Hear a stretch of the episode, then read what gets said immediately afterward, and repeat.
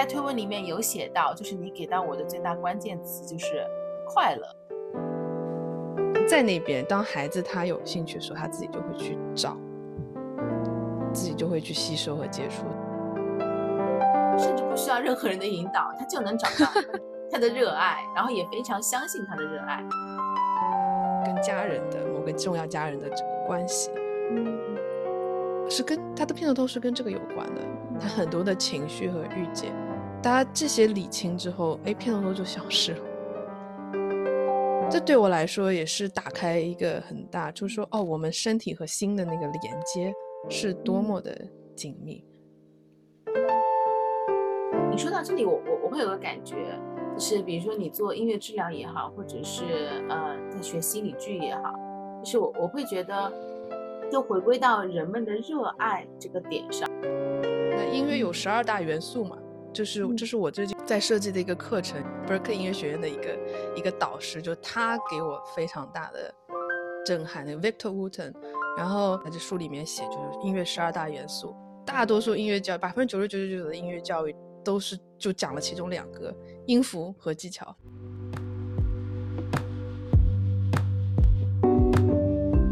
遇见有趣的灵魂，活出真实的自己。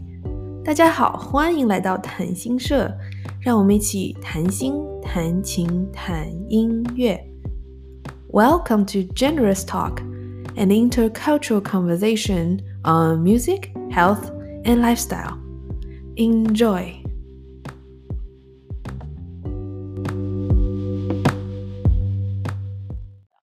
然后我其实，在推文里面有写到，就是你给到我的最大关键词就是快乐。就是你给我的很直观的感受啊，嗯，就是快乐这个词。那我看到你的背景，然后我也很好奇，然后也邀你做这一次的意义人生的嘉宾，所以想看一下，诶，你的这个，诶，为什么会踏上呃音乐治疗师这条旅程啊？啊，包括我知道你前面还有一些别的一些经验，然后呢，围绕这个意义人生的主题，也想去和你探讨一下，你觉得你是怎么理解意义人生的？嗯，对。大概是这样的一个一个状态，那反正我们就还是以比较即兴流动的状态来思维扩展的去聊，好不好？可以，可以。对，through your question，把你的问题抛过来吧。对，其实我第一个比较好奇是你是怎么走上音乐治疗师的？就是从可能是从什么时候哪个 moment 你发现，诶，啊，我就要做这件事情了。这件事情可能是我未来，嗯，很长一段时间都要去。去做的一个事，嗯，这往往就是我最难回答的一个问题，因为为什么呢？因为呃，当我去梳理我的整个人生的时候，特别怎么在在像在作为一个治疗师的训练的过程中，也会做很多很多这种 reflection。我会说我的生命中点点滴滴的发生的一系列的事情。指引着我成为一个音乐治疗师，他这个就是我这辈子要做的事情。嗯，有哪一个特别，比如说啊哈的那个瞬间吗？你觉得，还是它其实是一个量变到质变的一个？嗯，我有有很多，你可以说是像量变到到质变吧。嗯，所以我就是为了我，如果能完整的回答这个问题，我现在在写一本书，就把 所有的这些。一个个珍珠串起来，然后我希望等这本书完成的时候，某一天，当比如说明年可能那个你再问到我这问题的时候，说，哎，你看完整答案在这里，所有的这些 moment 都在这里，这是我我现在在做一个事情。呃，如果如果我从里面挑一个的话，嗯，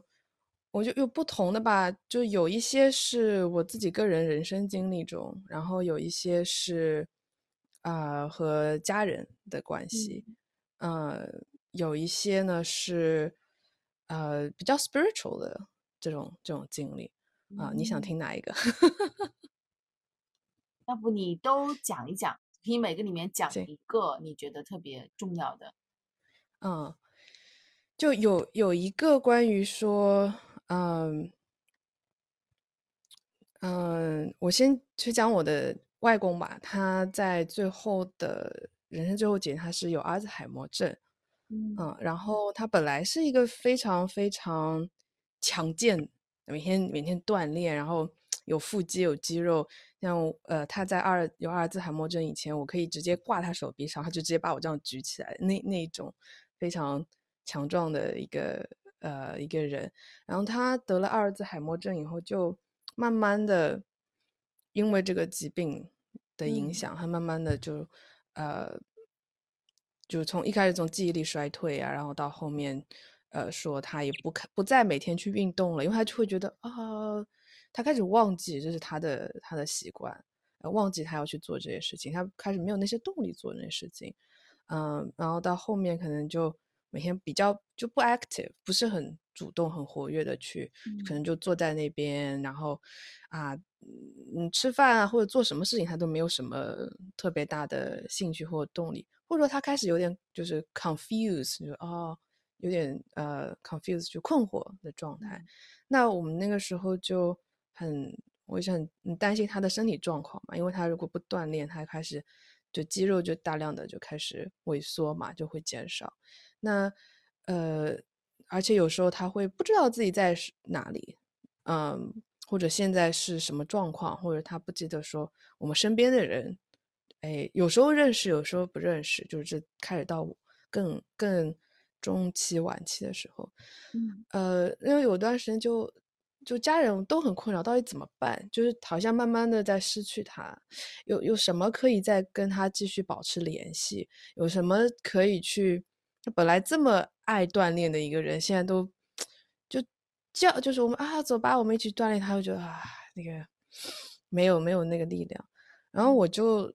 呃，就有一次我开始就是我在弹琴嘛，哎，我要弹琴，哎，他噔噔噔就走过来说，哎，妹妹，哎呦，弹琴很好听啊，怎么？我说，哎，就是他他有那个主动的跟我连接，然后眼睛里有光嘛，我说，哎，好像嗯也跟外公有点有一些连接，然后我那时候就开始尝试跟我说，哦，用音乐跟外公玩吧，这个这个是我不知道有音乐治疗这个专业。之前哈，我就是自己很直觉在探索，然后想，哎，那音乐不是有行进曲吗？哎，我可不可以，我就弹了行进曲，然后跟着就要请外公一起，哎，一二一二，就是踏步走，或者一二一二，就是去去运动啊，伸他就是舒展他的胳膊啊肢体，哎，他会愿意跟着。那当时对我来说，哇！哎，我忽然找到了一个可以跟一个是跟他连接，而且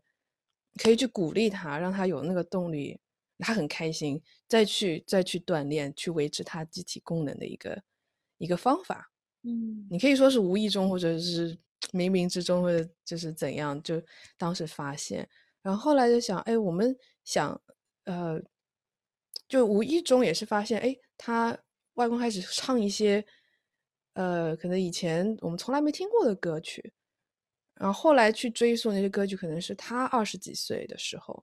听的那些，包括邓丽君的《甜蜜蜜》啊，这些什么赛伦初上的小鸡，就上海的一些那那个时候的那个年代的那些呃呃流行歌曲，然后我们就开始有意的去收集这些歌曲，然后跟他唱，然后跟他唱的时候会发现。哎，他回来了，然后他跟我们又有那个连接了，而且，呃，他的语言啊、表达啊各方面都会变得更清晰。嗯，于是我就每天会唱好多次这些歌，去跟他保持那个连接，也让他能够就是 stay active。嗯，呃，那个时候不知道这是哎，这是音乐治疗，不知道，但是我那个时候会开始有好奇说。发生什么了？我说，我说肯定是音乐在这边有起作用。但是这是怎么起作？就是我的那个 scientist Mike，我的那个科学家的思维就开始啊，哎，这是怎么发生的？哎，为什么会这样子？然后我怎么样可以做得更好？因为有的时候，比如啊，我自己在尝试用这个节奏啊音乐去去鼓励他、引导他的时候，有时候哎，呃，可能一两分钟，然后他哎也没兴趣了，然后我就会想，哎，我可以做些什么？是不是可以？更久的维持他的兴趣，那些那些问号就开始也在我的脑海中出现，我就想要去找答案。哎，我怎么样可以更好的去帮到外公？啊，那对，这是其中一个故事，就其中一个世界让我去。所以你是有很多这种思考，从小就学音乐的是吧？嗯，呃，我是从五岁的时就正式的，是五岁的时候开始学钢琴，对，正式上课，嗯，但是在那之前，我已经是拿着筷子，乒乒乓乓到处在 敲，嗯。我是想做一个鼓手，最早的时候，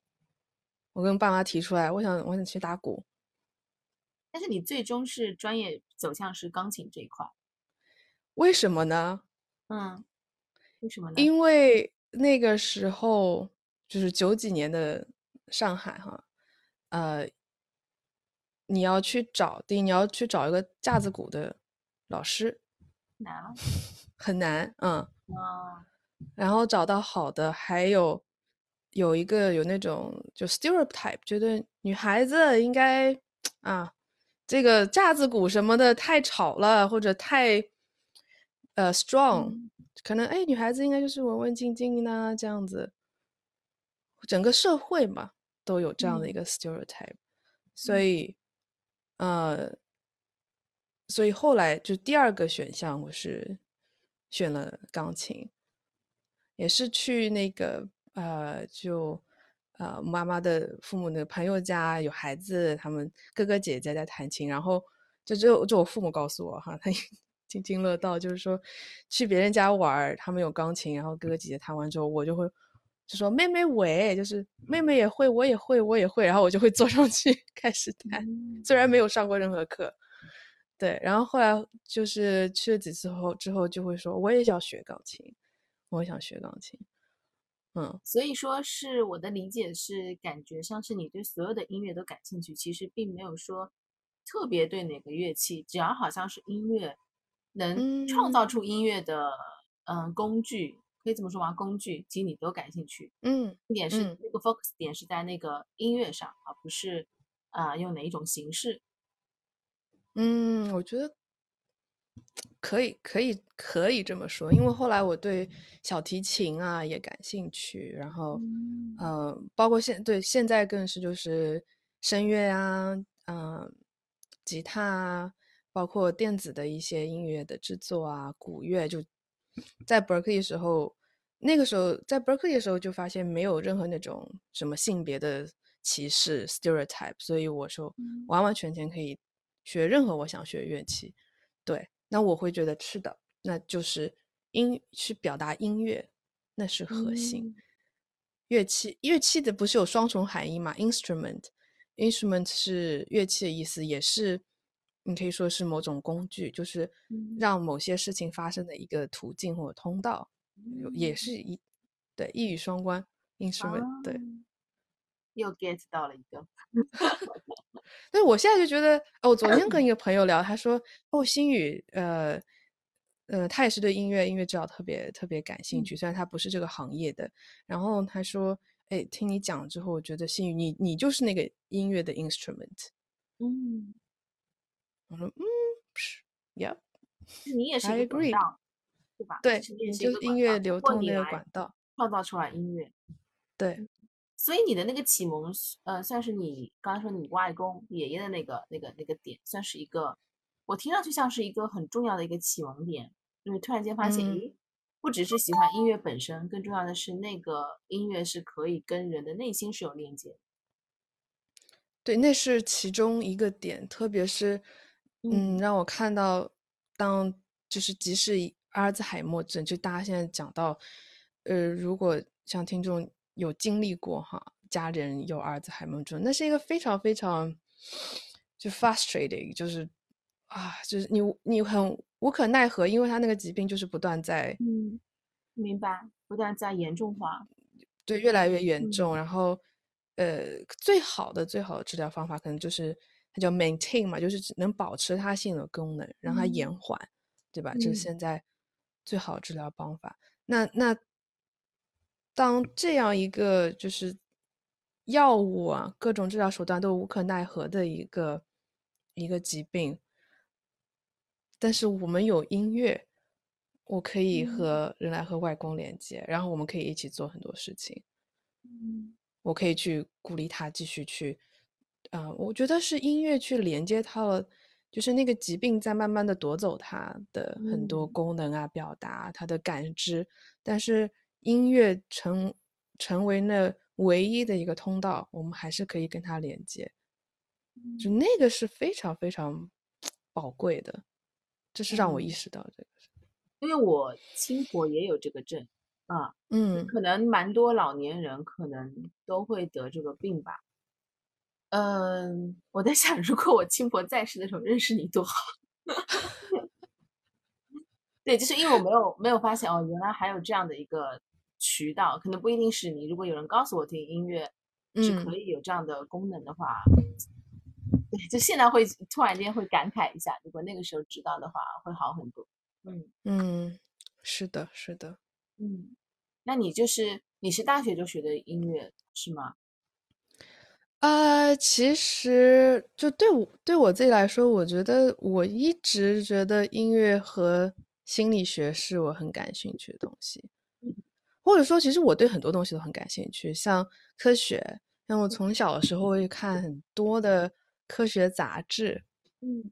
我那个是小学就特别好，小学的时候我被称为图书馆，因为因为订了很多杂志，然后科学杂志我会带到学校去看，然后同学就会借，就最新的那些专门给孩子设计的那些科学，就天文啊、地理啊、最新科学发现什么这样的杂志，我很喜欢，就是哇就很着迷的那种。那音乐我也是，我也是觉得就是，就每天每天都。就离不开它嘛，嗯。嗯，要去要去弹琴，要去要去学习，要去听这样子，嗯，然后心理学的话，因为从小长大就因为我妈妈她也是，她也是从小就对心理学啊、教育学啊非常感兴趣，她所以家里有很多这些书，那她就放在那边，她的教育教育理念就是。在那边，当孩子他有兴趣的时候，他自己就会去找，自己就会去吸收和接触。所以，包括有生物，就是什么生物解剖的那些，就是科科普的百科书啊，什么就家里都有。所以我就是啊，感兴趣我就去去找去看啊。所以他不呃，我觉得这个可能是 也是蛮蛮少见的，就是我在十岁的时候就念了呃。弗洛伊德的那个梦的解析，就是是配图版的，就是他给青少年做的一本，啊，就那个时候就念完了。所以，然后后面也会念很多什么家庭，就初中的时候遇到很多的，啊，你知道青春期的时候，其实对大家来说都是很大挑战，因为生理啊、心理啊各方面都在巨发生巨大的变化。然后那个时候，那个时候我住宿嘛，然后特别是会看到很多身边的。同学的一些一些就是烦恼啊，特别呃那个时候有见到过一些同学，他可能有呃因为因为家庭的原因，可能关心啊，呃家庭关系啊这样子，然后他有一些自残的行为，呃那个时候我也会自动去去找心理学的书去看，去找哎这怎么回事啊？然后我能做些什么？对。就我觉得我是这样子，呃，就像今天的主题说，哎，我们找怎么找到热爱？我觉得我就是，呃，因为我感觉我很感谢，就是在家里是被允许说，哎，你有这样兴趣，你就去探索嘛。对，啊，所以我就觉得，嗯，各方面都去探索。嗯，你在说，呃，你刚才的一些就是小时候，比如说你妈妈，比如说家里会放很多书或者什么的，就能感受到。包括可能不止你，包括我身边的很多朋友，我也会有这样的一个感受，就是，嗯，如果原生家庭其实是给予很多滋养和开放式的一个支持的话，其实孩子是非常聪明，容易就非常非常聪明，甚至不需要任何人的引导，他就能找到他的热爱，然后也非常相信他的热爱。是你在说你的嗯从小成长环境的时候，就是你知道吗？跟我老公的成长环境就特别特别像。他也是从小就知道他对什么感兴趣，因为他是学生物的嘛，他就一直是对生物，呃，还有计算机，那他对生物最感兴趣嘛，就是，嗯，就是那个那个开放允许度，呃，因为我是跟我婆婆住在一起的嘛，就是我我知道一个小插曲是，她连在高考的时候，她婆婆就是没有给到她，就是我婆婆没有给到她任何的压力，然后我婆婆还在家里打麻将，就觉得高考嘛，就是有时候，对，就跟其他的父母就是完全不一样的一个状态。我觉得这样子反而真的很容易让孩子去找到，就很容易相信自己，也很容易找到自己的热爱所在是什么。嗯。那这里我会突然间想到一个问题啊，那比如说像有的伙伴，他可能小时候是没有，呃，没有，比如说像你的，比如说家庭环境是给到很很滋养、很支持的这样的一个状态，嗯，因为我接触到蛮多学员，他们都会说，哎，我不知道我喜欢做什么，或者是说，可能深入了解是发现并不是不知道，而是不敢相信，咦，我这个喜欢的是有用的吗？是会贴上这样的一些。一些一些标签，觉得这个要是有用的，我才可以继续去发展，才显得我是有价值的。嗯，那他因为可能小时候也没有过多的被允许到，呃，你会对于这样的人群，你你的看法是什么？你会有什么样的一个想法？嗯嗯嗯嗯嗯，我会觉得，我我就是当我就你刚刚说他们。在现在此刻，在找自己的感兴趣的时候，会有这样的声音跑进来，对不对？说，哎，这个是有价值的吗？哎呦，没有价值的，你就不该做。然后，哎，这个光热爱有什么意义？又不能赚钱，可能会有这样的声音，或者说，哎，你你你做不好，你你你自己没有判断力。我会鼓励这样，就是听到这样声音的朋友，你。你仔细听一听这些声音从哪里来的？你最早最早的时候，第一次听到这个声音是什么时候？从谁那里来的？嗯，以这个作为线索，嗯，去看一看。嗯，你说的这个很像我，嗯，就是我有个课叫做恐惧课。就是里面有讲到一个点，就是说我们人生中在面对选择的时候，会有很多来自恐惧的声音，说你这个不行啊，你这个呃你不够努力啊，这个有什么用啊？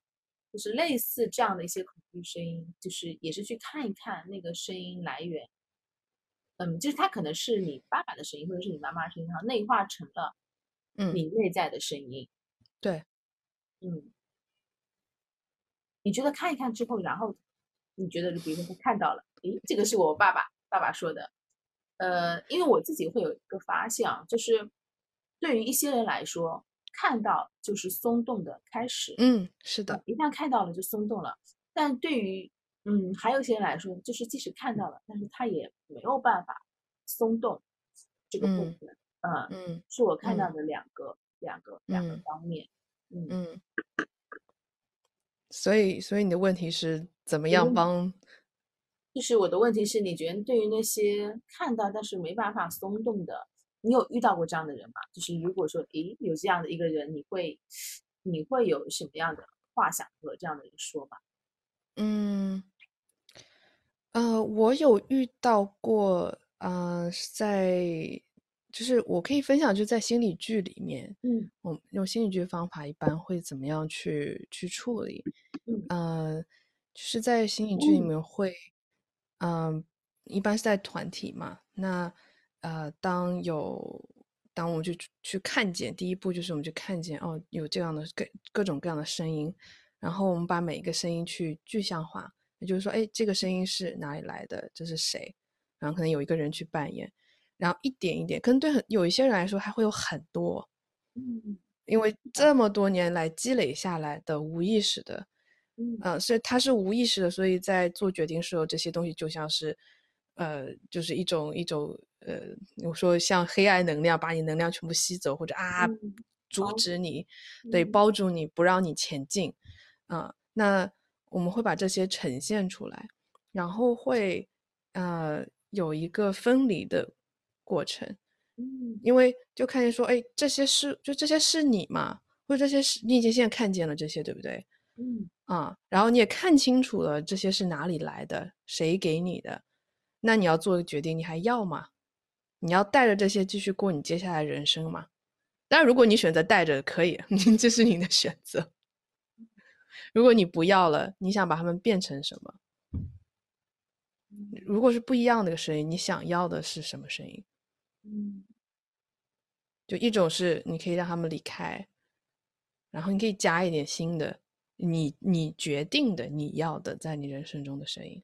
嗯，呃，积极的去，比如说，比如说，举个例子，嗯，比如说一个人，呃，他本来有声音，觉得。哎呀，你这做你你喜欢有什么用？你喜欢又不能赚钱，可能有这样的这种打压的声音，对不对？那如果让他离开，换一个新的声音，你喜欢的，对你有支持，你觉得哎，听到就是对你很有动力的，会是什么？小野可以一起想，你如果如果是你，你会想 换成什么声音？你是说做这个有什么用，是吗？就是这样哎，这个做这是有什么？就是你喜欢喜欢有什么用？又不能赚钱，对，这也是很普遍的。现在社会上很多，我会说，那你不喜欢那个就能赚钱吗？啊，你跟他去对对话了，那个呃，对，辩论了，对吗？就是因为我我我觉得辩论是很有力量的啊，就是心里有很多声音的时候，呃，就不要把让那些声音消失，就让那些声音再放大一点，嗯嗯，然后就让正面刚。对，对对，有些人来说，他会有这样一个过程。对对，嗯，对，像心理剧里面有时候，就所有这些，我们会让具象化，就这些声音到底是平时怎么样去包裹，或怎么样去拽住你的脚步，我们会把它呈现出来。然后有时候在在那种呈现出来时候，他可能会，他会有更更，他就具象化，那个力量会更强大，会实实在在看见。然后这个时候去做个决定，会。比在头脑里想会更，呃，我看到的是往往更有效。然后很多人会非常决断的，哦，我实在是不要，我受不了，我不要这个再再和这些生活在一起了。就往往会有这样一个 moment 啊，就是我，就是我看见，就是我们用我们整个身体、身心的力量，不只是在头脑里面转转转。对对对，但有时候也会有很多。也会有一些情绪的释放，因为嗯这么多年，然后一直这样被压抑，肯定会有很多很多还没有被看见的情绪。其实是把这些情绪处理掉，或者让他们被看见，也是嗯去转化很很重要的一步。有时候对很多人来说，嗯，可能他看见，但是他有那个情绪还卡在那里，也可能是为什么他没有办法去改变。对，我觉得这个就是心理剧很。应该算是很大的一个魅力所在吧，就是把你内心深处的很多一团混沌的东西，很清晰的去，呃，在你面前表现出来、呈现出来。当清晰的时候，我感觉清晰是第一步，第二步就是做决定，就是做决定是非常，就是你是否要做这个决定。其实你不做决定也是一种决定，就是你为了这个决定负了你的责任。嗯嗯，对对。因为我知道心理也是也是有学那个心理剧的嘛。啊，对，一二年开始就也是也是一个 veteran，就是就是 就是一二年的时候就遇见了心理剧，我觉得很幸运嘛，在在上海那时候是一个台湾的老师张毅博士，还带那个长城的心理剧导演的培训，心理剧导演和表达性艺术治疗的培训，然后那个时候就我是年纪最小的一个。但我就知道，哎，我第一次遇，这是我直觉哈，我遇见我就觉得，哎，这就是我的菜，呃，我就是喜欢。他，他这一种，嗯，非常全身心投入的一种治疗和转化的方式，嗯，然后我自己在里面就是有很多很多个人成长，那后我觉得，然后我看见他对别人的很多人，呃，我印象很深的有一位，呃。学员，然后他是，他是差不多那个时候是五十出头，然后他几十年来一直有偏头痛，嗯嗯，然后就到处看病啊，吃药啊，各方面，呃，医生检查都都没有用，就是中医的、西医的都都试过，但是一直会有偏头痛。但那次他来，就是他在心理剧中做主角的时候，他没有想着我要去。偏头痛的事情，他只是因为另外一个议题，然后开始就是呃，就是开始呈现。结果他完成以后，嗯，第二天他跟我们就在上课时候跟我们说，好奇怪，我这么多年偏头痛，昨天做完剧之后消失了，嗯，就都没有了是吗？完全没有了。嗯。然后他之后，我我也我们有联系，就知道啊，他一直都呃，就一直都没有了，就完全好了。那那对我来说是印象很深，说我们的身体会储存很多。那他当时的一个工作，其实内在是关系嘛，他的某一段重要的呃，跟家人的某个重要家人的这个关系，嗯，是跟他的片头都是跟这个有关的。他很多的情绪和郁结，大家这些理清之后，哎，片头都就消失了。这对我来说也是打开一个很大，就是说，哦，我们身体和心的那个连接是多么的紧密。嗯，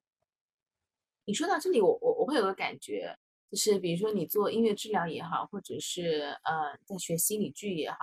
就是我我会觉得，就回归到人们的热爱这个点上，就很多时候我会听到嗯大家说，哎，我热爱，比如说我热爱我热爱首饰，或者说我我热爱画画。其实是可以找到背后的那个共性的，就是其实你热爱的，比如说热爱画画、热爱首饰，他可能热爱的是美，啊，他可能热爱的是审美这一块，或者是说跟美有关的创造这一块。那就像你喜欢，呃，你做音音乐音乐治疗，或者是呃心理剧，呃，包括其他的，那可能背后那个共性其实还是那个那个核心点，我觉得可能是在人，人和人之间新的链接。然后那里面其实是有创造力的迸迸发的，就是我能感受到这个部分。那所以，所以这个也是我在想，就是当一些学员再去寻找热爱的时候，就是如果他能在表象的这个层面上，比如说，哎，我喜欢，比如说我喜欢电脑，我喜欢什么，在表象层面其实找到后面那个共性，就是你那个核心点是什么，其实可以研发出来很多，就感觉一个点突然间就。滴到那个水里面就扩散出来，嗯，把这个世界上可以玩的东西啊，太多了，那么那么多啊，不只是不只是那一个一个，就是表象那个小点。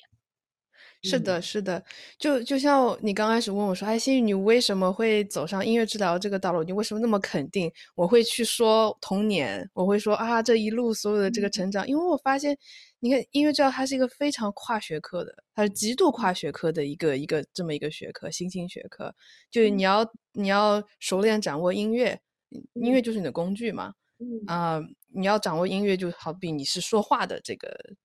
熟练的这个这个这个水平，就运用自如水平。那你要学习医学，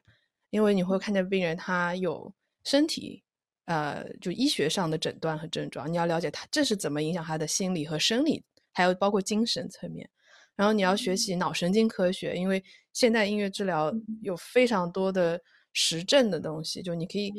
你可以去测量它的效果，然后你 literally 你就可以看见他的大脑里面变化的，它是脑神经科学。你要念大量的文献，呃，就批判性思维这种阅读，包括我们也需要去写论文啊，设计设计这个研究，然后还要学习心理学。啊，教育学、心理治疗的理论，那是要把所有这些整合起来。那我觉得必须是一个对各方面都充满兴趣，嗯，各个领域他不会把某个领域去，哎，我艺术就是艺术，我科学就是科学。如果这样的思维是没有办法去做音乐治疗，因为这就是一个整合的。这是为什么我会我会去说哈，我整个成长历程，我就是对这些都感兴趣，然后慢慢。哎，到某一个点，我找到，就我一直在找，就是我从小一直是我对这些都感兴趣。那，呃，那我在找说，哎，我觉得，比如说心理学、音乐，我觉得它是整合的。那很大一段时间，可能我们现在的这个社会，呃，可能高那个高考分科也会造成一定影响嘛，他就大家就会觉得分开，或者。或者艺术生和普通高中又会分开，就是很多的这种割裂。对，呃，让我一直在找，但我一直觉得这些是整合的。那是直到我找到了音乐治疗，呃，这是一个这样一个专业，我还是有这么多，有就上万音乐治疗师。嗯，我觉得我找到了我的归属地。原来这么多人都是在，我就是我们都是整合的，然后我们都是在做这个助人的工作。啊，那呃，是我觉得那，所以我会说这是一点一点一点点点点这样子的过程，不是说某一个事情忽然说啊，这个就是嗯 量变到质变嘛？对，你说的这个点，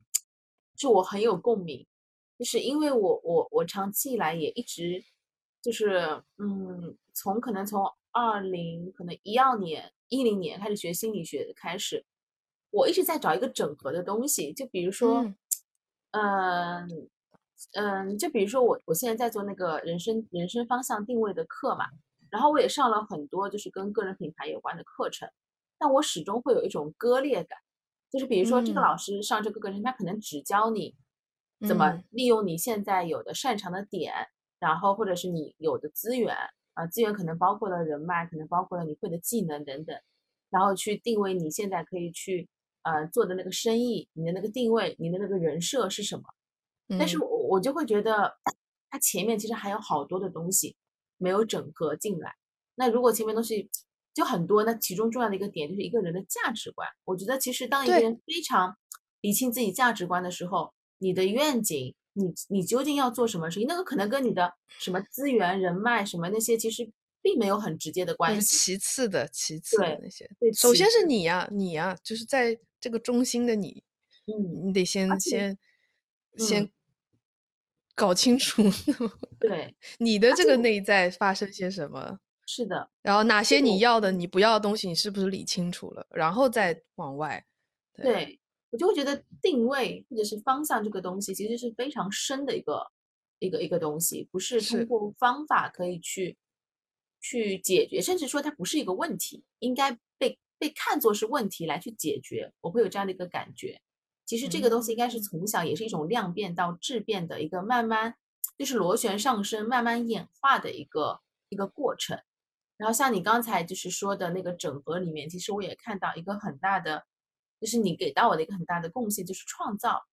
就是我觉得创造可能并不一定是说从零到一，可能就是哎一加一大于二或者一加一大于四。我觉得是更多的是这个部分，就是这又回归到人的一个整体性上，因为你没有办法。割裂，就是你可能越越越深入的时候，越发现，诶，他们都是就像阴阳是融合在一起的这种感觉。对啊，嗯，对啊，对啊，对啊。就嗯，你你想，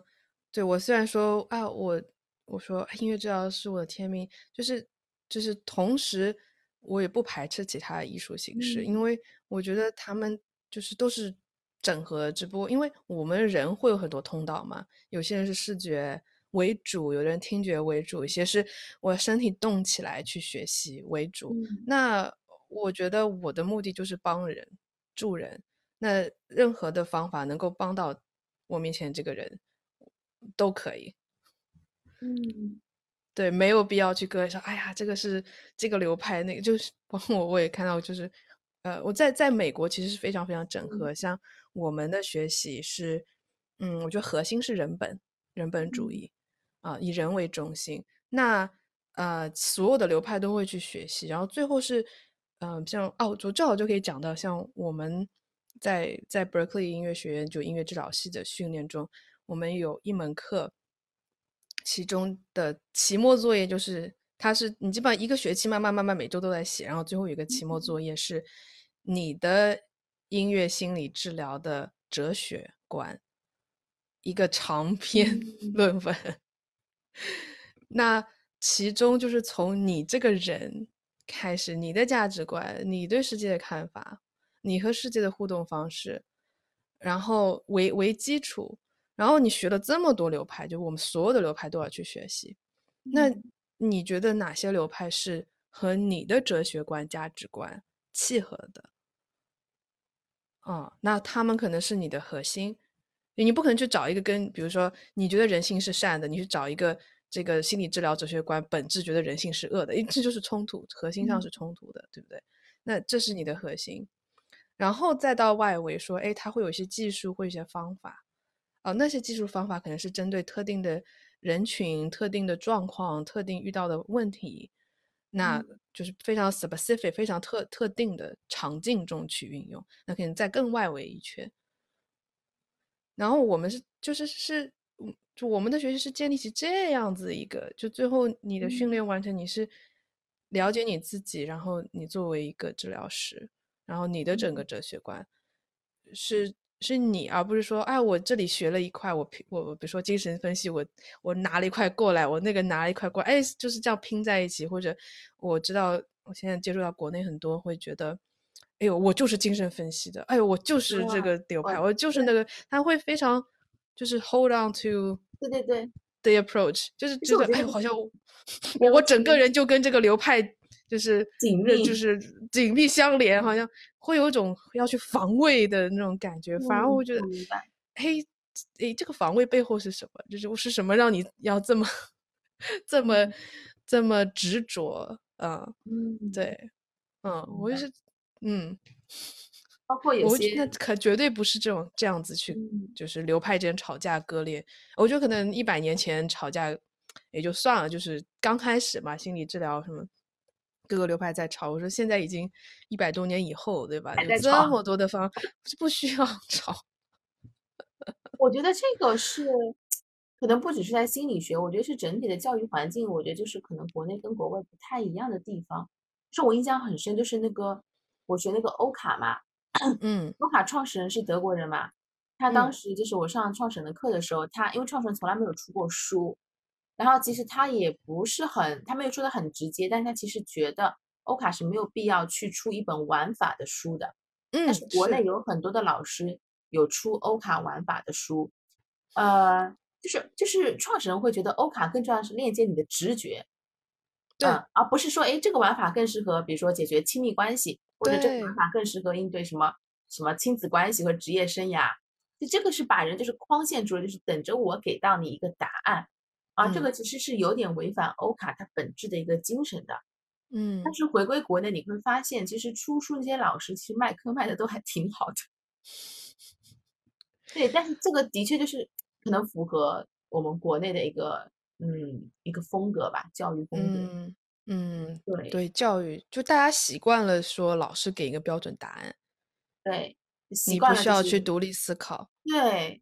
对，我觉得独立思考是一个特别重要的事情，对。这这是教育，这是的确现在教育的的存在的一个问题嘛？因为他不是把人当一个人，呃，人，他把人当一个机器，就是你只要嗯，我给你指令，你你执行就好的机器人的。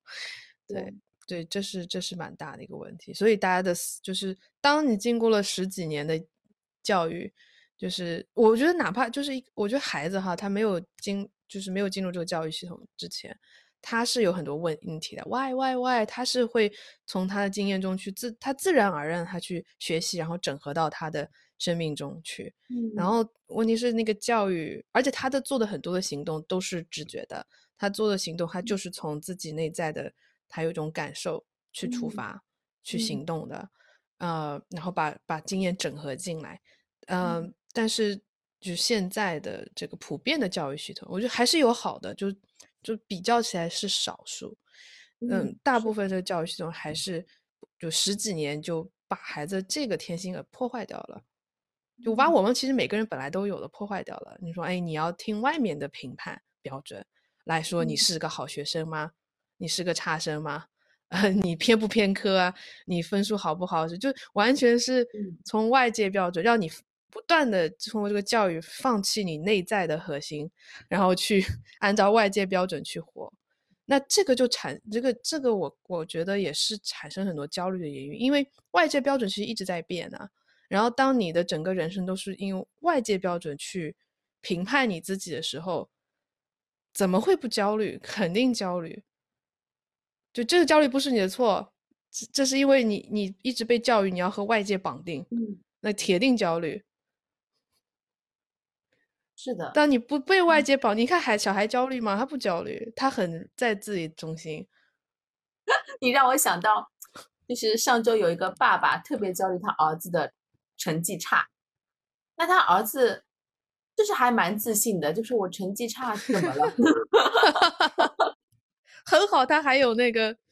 质疑的能力。但是我就是当时在想，如果再过几年，他儿子是不是就会被他爸爸影响？觉得啊，我成绩差是件很。很让人自卑的事情，嗯嗯，然后他他也会焦虑，对不对？对，嗯，OK，那回归到你你这个本身，就是你你在学音乐治疗或者是学心理剧的本身，就是我很想问，就是在你嗯，就是嗯从小至今的到现在这个过程中，有没有过什么时候你会觉得嗯嗯，因为你给我的感觉是每一步都是非常遵从你内心的呃心声，然后去尊重你自己的想法去执行的。那有没有哪个时刻你会觉得，诶，会有自我怀疑的部分，会觉得，嗯，我是不是不应该选这个，或者是是否怀疑它的意义所在？因为你给我的感觉是没有，嗯，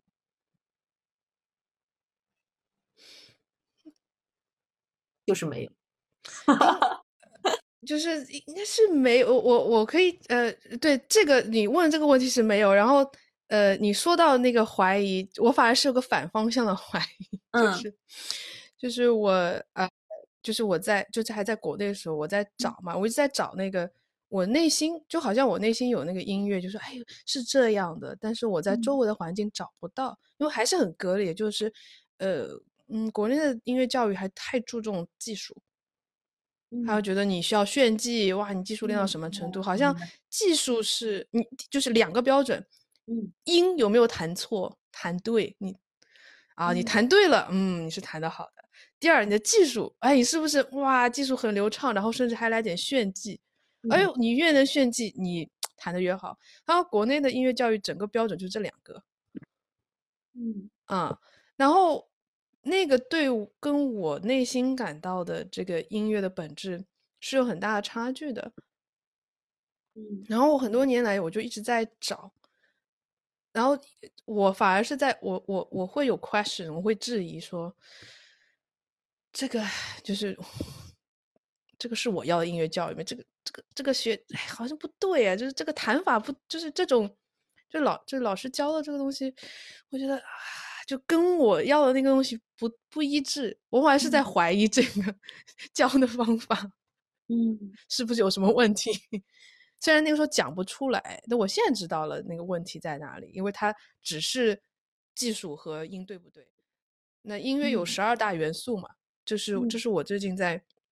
在设计的一个课程，也是我的在音乐学院就 Berkeley 音乐学院的一个一个导师，就他给我非常大的震撼，那个 Victor Wooten，然后呃，他就是就是提出来，这书里面写就是音乐十二大元素，然后。大多数音乐教百分之九十九点九的音乐教育都是就讲了其中两个音符和技巧，嗯，其他十个的都都没有。啊，遇到他是让我觉得说我找到了，就是跟我内在我觉得音乐的样子契合的，就是哦，他教的那个啊，对了，那之前有很大长一段时间的挣扎，就是国内的音乐教育方法，就就每天就是就非常枯燥的去练习，然后嗯，你要按照他的标。标就作曲家标的所有的这些表情符号啊，然后音啊、节奏啊各方面，可以去去呈现那个作曲家想要的东西。我说已经死了，sorry，就已经过世了几百年的一个作曲家。然后为什么整个音乐教育就不断的教你去重复他的东西？为什么不可以放我的理解进去？嗯，就我是有 question，我是有怀疑，这是真的音乐教育吗？这这这个是音乐本质吗？嗯，我不是怀疑自己，我在 怀疑。我懂，我懂。对，所以也是后来因为这个原因，所以你就是不在国外呃国内学音乐了，就去国外学音乐了，是吧？嗯，对，当时也有碰到很有碰到很好的导师，然后就我会我会提问嘛，我会我一直是 ask why why why，然后嗯，然后我会有自己想要表达的东西，比如说我在大自然里面，初中的时候我意识到的，我会听到。音乐，嗯，我觉得哎，是自然界，好像就感觉是在跟自然界沟通。同时，我有呃在自然中的我的一些情绪感受，然后它变成了音乐。我就想说，我怎么把它去表达出来？就初中时候那是很清晰，然后就在找这个方法。然后后来有遇到，就是我尝试有一些导师，我去跟他分享我的这些想法，我要怎么去创作。然后说，然后就是有导师听到说，就说。我教不了你了，你出国出国去学吧。嗯，你这个其实我蛮有感受的，就是其实你说的蛮多点，我都蛮有感受的。就是比如说你说到经常会问 why why why，就是我我在上一些心理学的课程的时候，经常会有这样的 怀疑对方，可能对方已经很权威了，但是我我就是会怀疑他那个他说的某一句话，我觉得啊为什么是这个样子的？但是没有人提出来，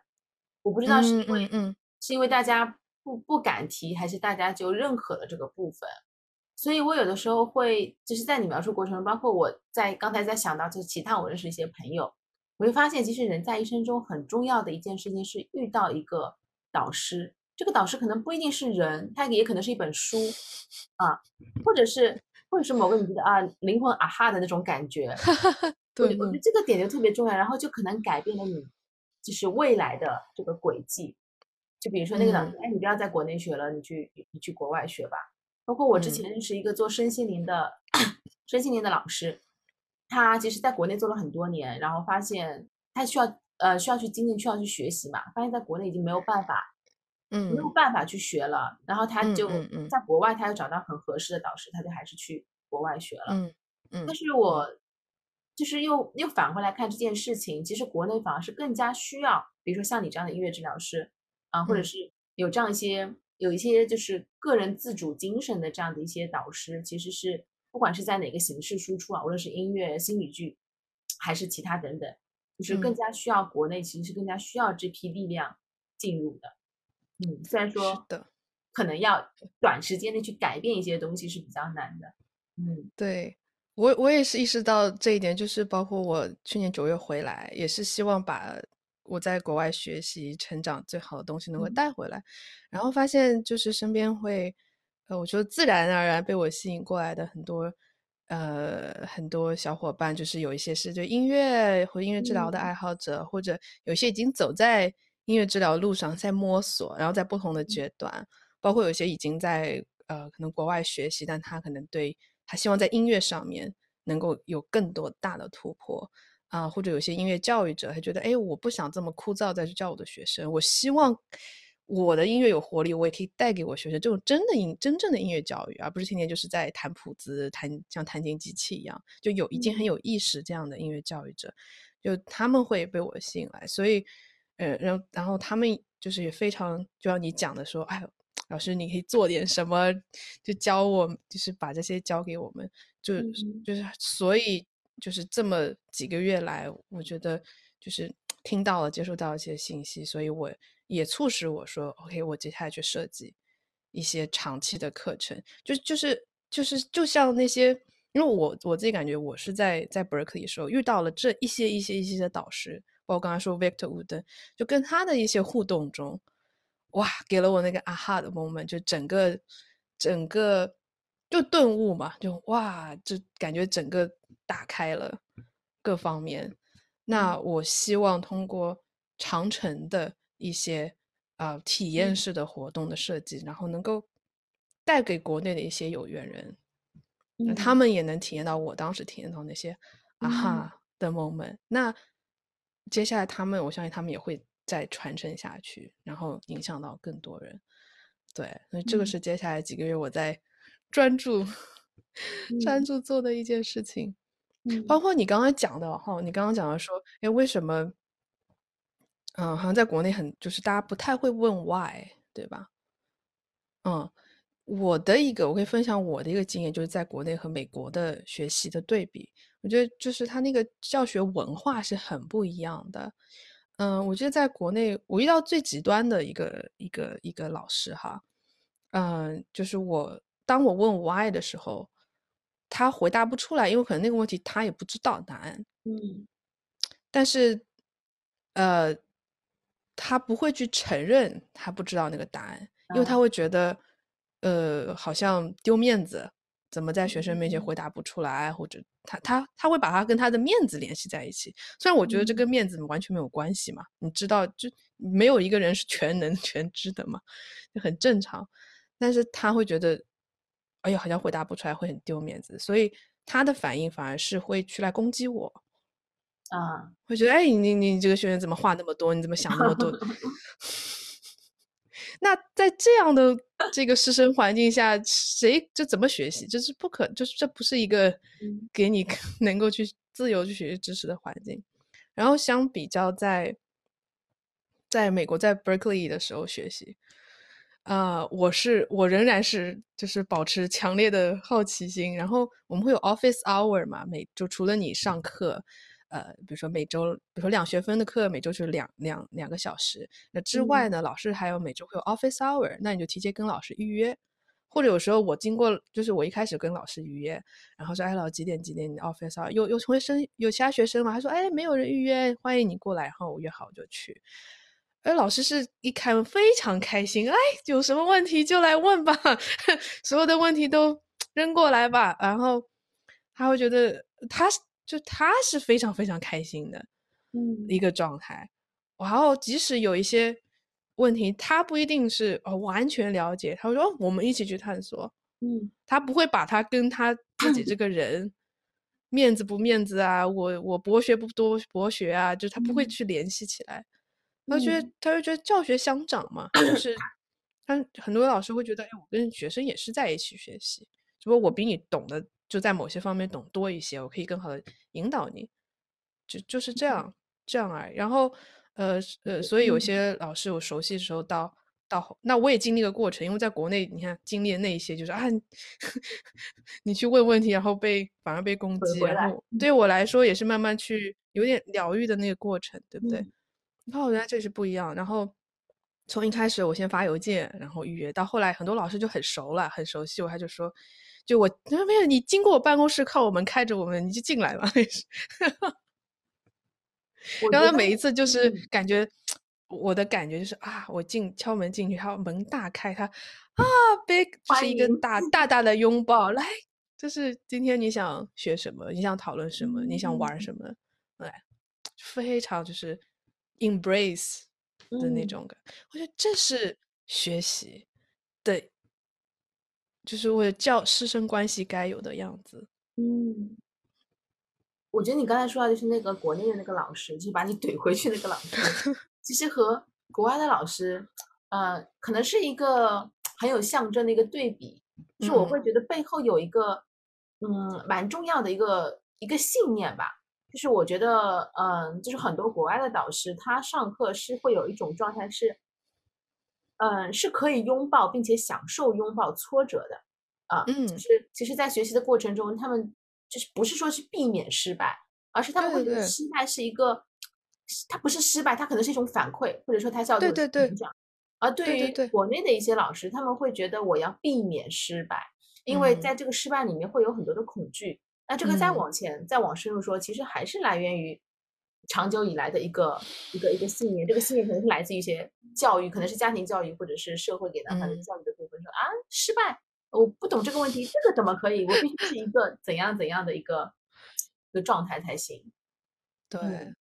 对，我的关键是他会就是嗯，会把一个行为和他整个人，感觉他就好像呃，我回答不出这个问题，我整个人都不好了。我可能 就是个失败的老师，就会有就内在可能是这样的一个认知是需要去打破的地方。哎，我我还有一个问题想要想要问你的是，嗯，因为你知道其实有些新兴的东西就是回到嗯，比如说带回到国内，那可能可能国内的大环境可能可能不是这个样子的，可能无论是在音乐治疗还是在其他领域上，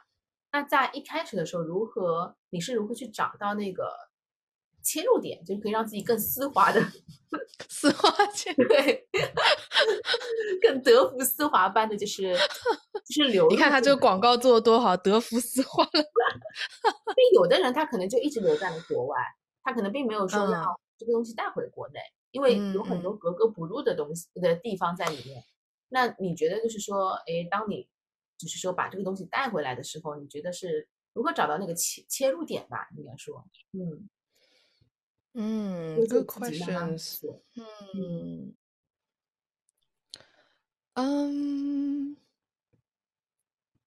我是如何找？我在反思我是如何找钱。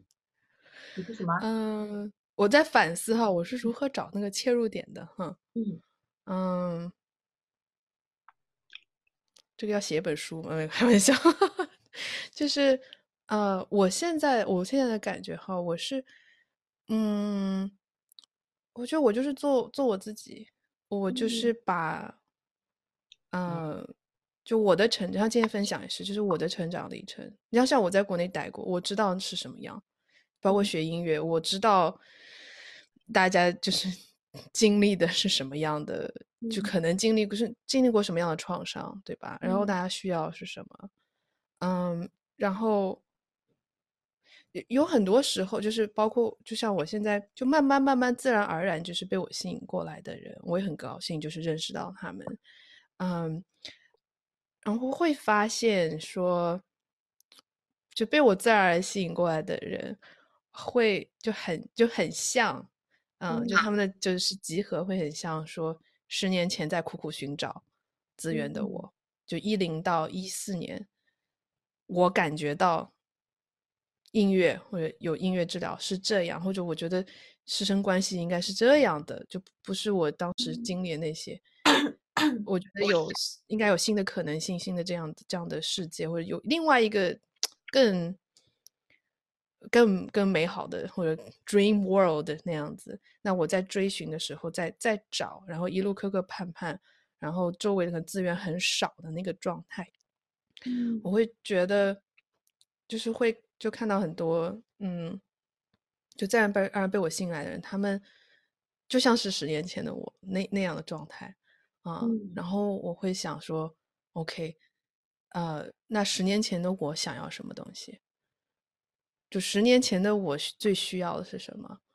也是他们现在需要的东西。然后我想告诉他们说，也告诉十年前的我，你看心宇，你你的坚持是对的，你找到了，因为你找到了，就是在 Berkeley，就是可能在在国内来说会觉得哇，这个不可能啊，根本就想象不出来。然后在伯克利，哇，就是全部都可以实现，甚至比我呃很多的梦想就想象，哎，我需要的东西更。还更更棒的，就是 something even better 的的，就是可能性资源。那我现在就慢慢的把这些带回来，然后已经准备好的人给到已经准备好的人，已经在寻找，已经去哎，我我需要，我我是想要这些东西的人。嗯，所以我可以这么理解嘛？其实其实那个切入点并不是刻意去寻找的，而是你自然的。就像一朵花摆在那儿，然后蝴蝶就来了，就这样的一个状态，这样的一个隐喻，差不多是这样的感觉。嗯，你可以，对你也可以用这个这个隐喻来表达。对，嗯，了解了。新雅也被你吸引了啊，新雅，谢谢 我这边的伙伴，新宇、新雅。对，我们现在都改他叫雅总了。哦，为什么？因为他是上我那个就是人生方向的课嘛。啊，就是每个人未来都是要做自己的老板的。哦，make sense。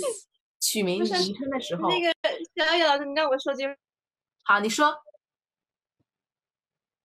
咦，啊，听不到你声音。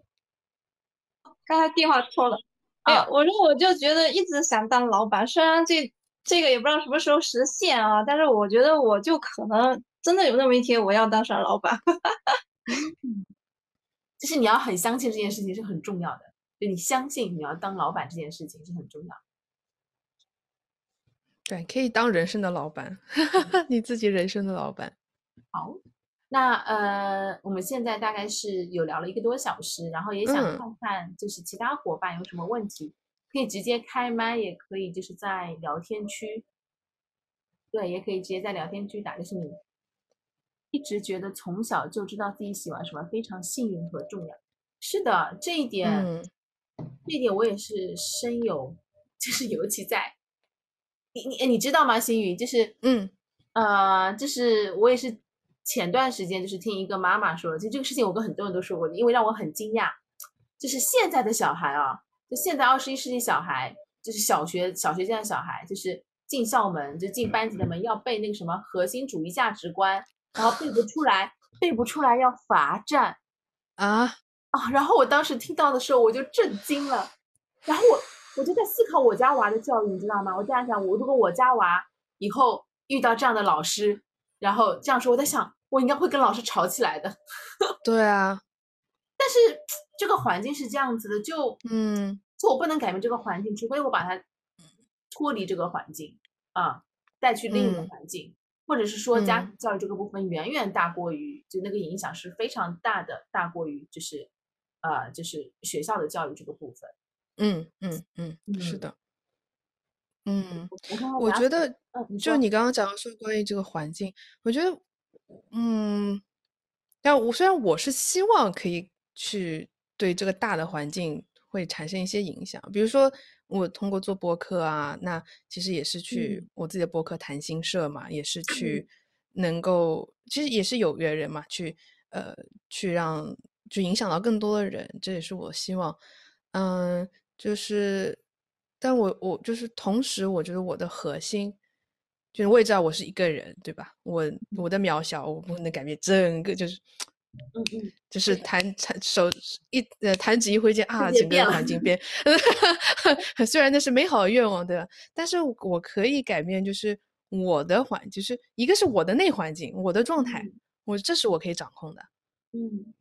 我可以百分百呃。目标是就是就是百分百掌控，就是这是可以做到的，对吧？然后然后就是我的周围的小环境 （micro environment），就我周围是我可以决定说我周围是什么样的人，我和什么样的人做朋友啊，我有什么样的我的导师，我的 mentor，在我身边，我们有紧密联系。我收我有什么样的学生，我有什么样的学员。朋友，这这是我可以去决定我的微环境，嗯，对吧？是的。然后我相信这个是会有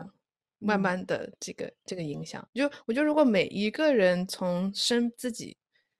身上，然后自己的身边去调整这个环境，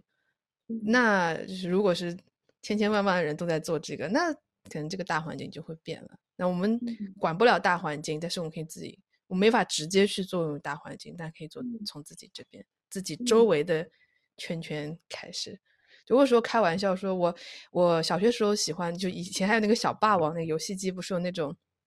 小的游戏嘛？那个时候喜欢玩那个感应棋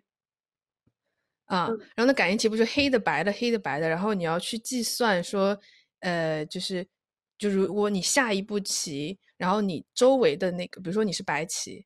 然后你下一步之后，你周围的这个黑棋就会被你影响变成白的，那你是不是要去寻找，就是去寻找说，哎，怎么样最大化的造成那个影响力？就我有时候会想到这个感应器，嗯，这个隐喻很好。而且在你刚才说的过程中，我会有个感觉，就是说如何去创造自己的微环境。比如说你是很清晰，我要和这个人做朋友，嗯，我要加入这个团体，呃。然后我就是在想那些不太清晰，就是哎，我要跟谁做朋友，我要我要加入哪个团体的时候，我觉得这里面就是一个很重要的一个能力，就是还是还是回归到倾听你内心声音，就是你内心那么多声音啊，什么有哪个是你的？对，哪个是别人的？对，就是要找到你那个声音，然后就径直走过去，然后其他声音再见，就是这种就这种状态，然后就很容易会找到你要创造的那个。可以支持到你的那个环境是什么？对对对，我这是一个能，这是一这是一个就好消息是这是一个可以培养的能力，对。然后现在也有一些很多的工具，很多的方法，就包括心理剧啊，包括你说嗯，可能人生设计啊，或者其他的一些自我觉察的方式，对吧？可以去帮助自己去看见这个。然后我们就花一点时间和精力投入，它肯定是会要一些时间去理清嘛，然后。我觉得当理清了之后，就是那个核心，它它就一直会在那边嘛。嗯嗯，是的。好的，嗯，我看到你朋友说照亮有缘人，就我觉得你朋友说的很棒的一个点是温暖自己啊，照亮有缘人。我觉得这个是，嗯，就是我会想到，就是我认识的一些心理咨询师。其实它是反过来的，但我觉得那个是不合，不能说是不合理的吧？反过来是什么意思？嗯，就是我在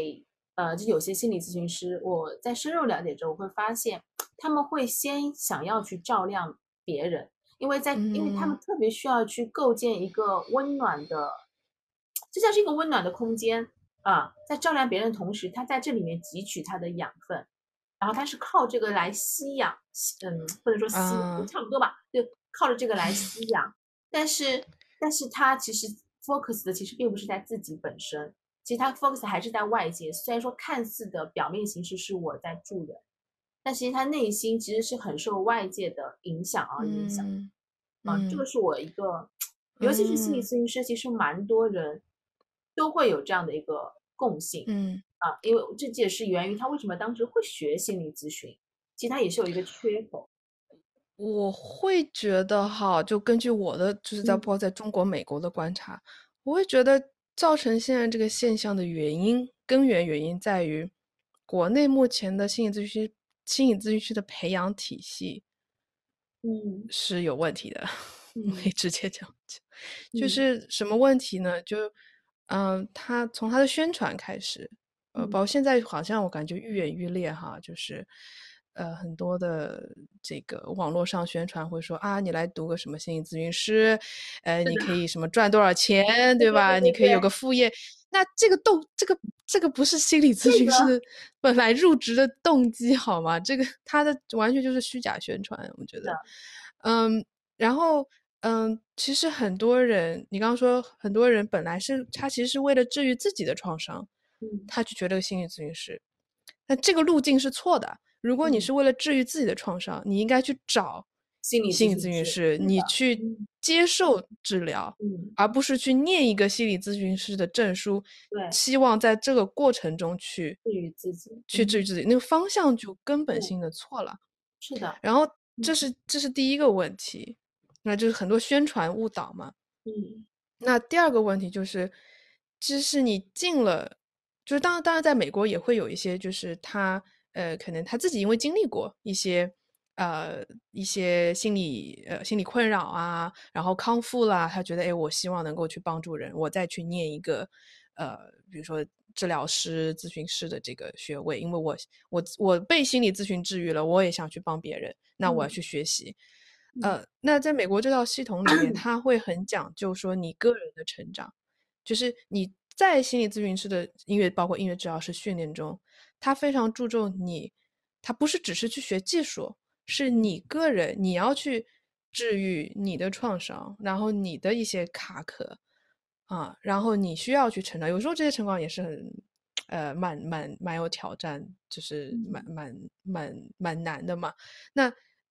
就这个是很核心，这是核心的一个部分。但是国内目前的所有的心理咨询培训没有这个部分，他只是教你技术和理论，他并没有说你的个人成长。嗯。那么就会给大家越来越多的错觉，好像我考了一个证，我就可以，好像我自己就治好了，或者我可以去帮别人。No No No，根本不行。这这个对，这个是我觉得，嗯，这个是蛮，就当我看到大环境，其实我觉得，对对对，就是对自己、对他人，包括整个大环境，都是一个伤害。这个我看的是蛮细，就是。啊，这个要怎么？而且其实我我会有个感觉，其实反而没有进步，反而是在退步。嗯嗯，啊，看到医者不能自医。啊，我觉得就我我就是，嗯，对你讲医者就不能自医，怎么说？对，就是如果是一般的，嗯，你说生理生理上面就是医生，生理疾病治疗医生，那可能医生还可以说，啊。呃，当然，医生首先他不可能给自己做手术，对吧？也不可能。但是小毛小病，他如果内科医生，那他可能自己给自己开个药，这个是可以。但是心理咨询，因为心理咨询师本身是个工具，在这个过程中，那我是全身心去投入。如果我这个。就是我说我说工具不是说贬低或什么的，就是 instrument 嘛，就是在就是我在治疗过程中，它因为它是一个关系，它的治疗是发生在关系，改变是发生关系，那么建立关系，这个人本身是很重要。那如果你自己这个人咨询师本身他没有去疗愈自己创伤，他就会把这些带到里面来。那那那这个就变得很奇怪，说，哎，我在咨询里面去治愈自己，不对啊，你是别人来来访者需要你的帮助，那如果你在里面去治愈你自己，那个就是在对别人造成伤害，那个是不符合伦理的。那也是为什么需要督导，但我同时也看到说，啊，国内的整个督导体系也不是很完善，所以有很多咨询师可能他，我们开玩笑裸奔啊，就是 自己在在做，但是对自己会有很大的，就对自己会有很大的伤害，也会，因为当你带着自己的创伤，你自己不知道的时候，然后你又没有一个，嗯，在一个治愈治疗的环境、治疗的关系中去看见，呃，就像你留着伤口，你还不断在。去给别人包扎，那，嗯，对，我想昨天有个有一个女生，嗯，就是在呃问我，就是要不要读国内的那个呃心理研究生嘛，然后被我劝退了。我说你真的要往那方面发展，可以考虑一下国外，但是国外的是就除了贵，就是的确是跟国内比是贵很多倍的嘛。啊，但是国内的这个，但其实我算下来还好哎，我算了一下，因为国内很多，嗯，看你怎么比较，就是当你要真正从成为一个你可以去独立职业的咨询师或音乐治疗师，就这这一类了，没有差很多。什么差很多？我说钱，就是那个费用上，我觉得没有差很多，因为因为国内现在，呃，你如果只是读一个。你就去读一个研究生，其实费用也是比较比较高。但是问题是你毕业之后你没有那个职业能力，然后你还要去额外的付钱去上很多长程的培训班啊。但是这些培训班也不一定去，就它也不是一个非常体系的说去帮助你找到你。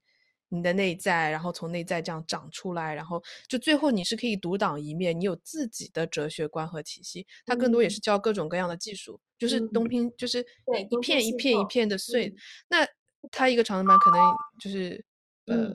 可能你几年下来也是几十万人民币。那你其实如果出国，然后如果好好的准备，就提前的准备，包括我现在也有一些。有一些就是想要出国去留学的，他们会找到我说：“哎，金宇老师，可不可以请你帮我们去准备，包括去申请奖学金？那一旦你拿到奖学金，然后你又可以去有一些校内打工的机会。其实比较起来，一其实比如说像我自己，我在 Berkeley 学习的时候，嗯，我就有去做校内打工，然后其中有一个工作就是帮我们的学校，嗯。嗯设计，因为。就是呃，就心理健康状况嘛，想要提升这个心理健康状况，然后当时有一个全新的职位，他们是有一个呃，有一个一大笔捐捐款嘛，然后他就有新的职位，然后我当时就是我们就两两个人，就是最初的两个去应聘，呃，成功的，然后就是帮助学校去开发，啊，因为学校有一来自一百多个不同国家的学生，那。各个不同文化对于心理健康的这个认知是不一样，特别很多亚洲学生来说，他们会觉得，哎呀，好像心理，他们对于学校的这个心理咨询啊，这些资源也不是很了解啊，然后他会觉得有一些呃距离感或者羞耻感，觉得哎，这个好像不太，我不应该去找，或者语言上面他会觉得有障碍。那当时就是。呃，其中顾到另外一个，也顾到了另外一个，就是也是国际生嘛。那我们一起工作，说怎么样让国际生能够更好的去用到了解，等于心理健康教育嘛，他们在学校里可以获得资源，包括怎么去帮助他们，嗯，解决一些就是语言障碍啊、文化认知上的障碍的问题啊。那其实就是你想这些资源，你在国内是就是像这样的班是没有的。对不对？那它就是打开了很多很多的可能性。对，那所以我觉得，当如果如果就是有一个人，就我当时出去还没有，就是完全没有任何资源，所以我是自己申请的，对吧？那当现在如果有那个机会去，嗯，有一个有一个过来人去帮助协助你去准备这个路，然后有等于是有一个职业规划嘛，职业生涯规划。然后去怎样去准备？你可以拿到奖学金，然后到了学校了以后，你又怎么好好的去融入美国的校园文化？如何最大化的用好美国提供就学校给到你的资源？我觉得这个付你一样付出的学费和 在国内付的学费来比，这个性价比是嗯高了很多，我会觉得是更更更值得的。是我觉得你再想想你的人生，对不对？你人生就这么几十年。然后你睡觉三分之一的时间 睡掉了，然后吃吃喝喝其他事情，就是你才有多少时间去做？如果你真的是对这个行业很热爱，嗯，然后助人助己，我是觉得出去。我说这个话就感觉是十几年前我的那些导师跟我说：“心宇，我看见你，你你是非常非常热情，你要把这行做好的，然后你有很很天分，出去 十几年。对，哎，就是这种。我觉得其实从长远的来看，呃，就是如果从长远的来看，算这个算术题，其实就很容易会找到那个，哎，更适合你的答案是什么。然后重要的是那个前提是你为什么要做这个事情，就是我觉得这个这个点其实可能就是需要啊一些人就是可能要花一些时间去去探索的部分。哎，当我确定，当他确定了，哎，就是要做这个的时候，OK，我们再去看后面的选择是什么样的。嗯，我觉得也可以去在做当中去探索，嗯，去像像我刚刚是分析一开始分享我的外公的事情，那其实我在呃就一零到一四年在上海是做了很多探索，包括像在呃根与芽啊的这个国际组织，它是注重环境保护，然后公民意识，我当时是做他们的那个绿色青年导师，那每周就是给。孩子给给小学五年级的孩子去上啊，这个跟环境保护啊，跟呃公民意识啊有关的课，而且是用各种各样，就是表不是说我坐在那边我讲你听，而是用比如说我们去设计一些项目，设计一些社区调研，呃，包括有有机农场，我们这是下地干活儿，然后包括我们做冥想啊，做一些艺术这样子的这种表达的形式。去做，那我在，然后我当年就是拿到了他们的就是杰出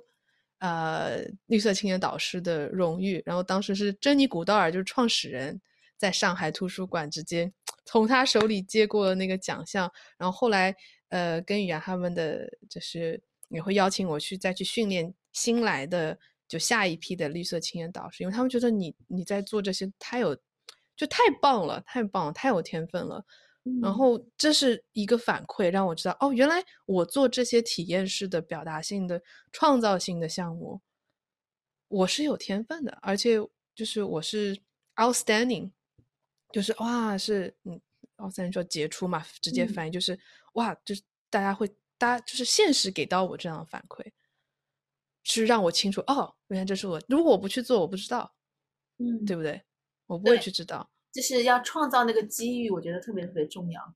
对对，就是走出去，然后去去做，去尝试。对对对，去尝试，去体验，然后问自己，啊，是会就会越来越清晰。非常重要。嗯，对对对。好，那我们现在已经快十一点钟了。那呃，对，然后那个呃，在线的伙伴如果有什么想要表达的，也可以直接在评论区表达。然后最后想邀请心宇，如果有一句话想要去送给呃“意义人生”这个关键词的，你会你会说什么？“ 意义人生”这个关键词，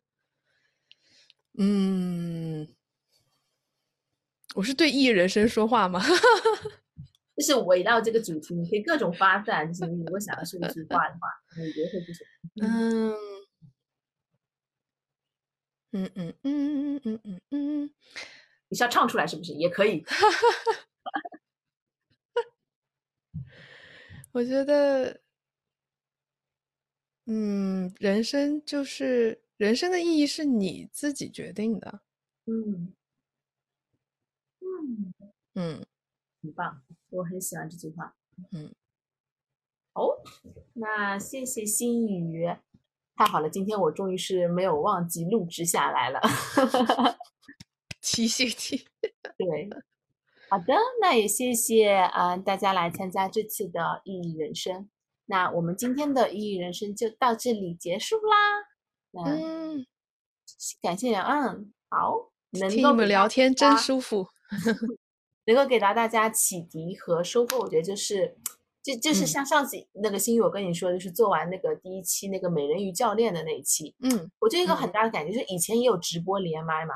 就是其实这样的方式以前以以前也玩过，但是我就会觉得就是像艺人，其实当我们 focus 在这个点的时候，然后我们去啊围绕你的经历呀，然后围绕艺人生啊，然后去扩散去探讨的时候，其实那个收获。可能是比如说我去做咨询，或者是我去上一个课，它是完全不一样的一个很直击人心的一个体验。对对对，这会是我的一个感觉。对对，这也是为什么我会想做谈心社博客的原因之一。Generous Talk，还是英文叫 Generous Talk。但其实国内做的蛮少的，我觉得就是在这个部分啊，就大家都是在 focus 在其他的一些形式上，看似更更。怎么说更更更正规，或者是更更更严谨，或者是更更权威？就比如大家做，对吧？嗯，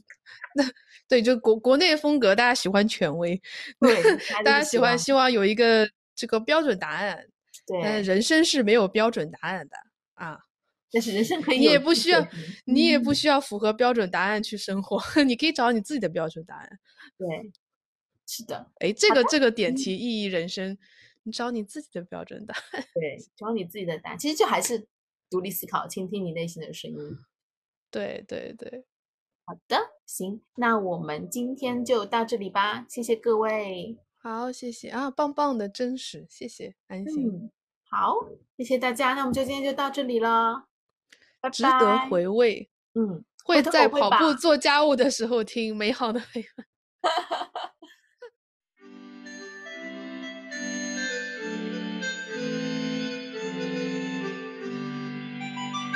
感谢你的收听，我们下一期不见不散。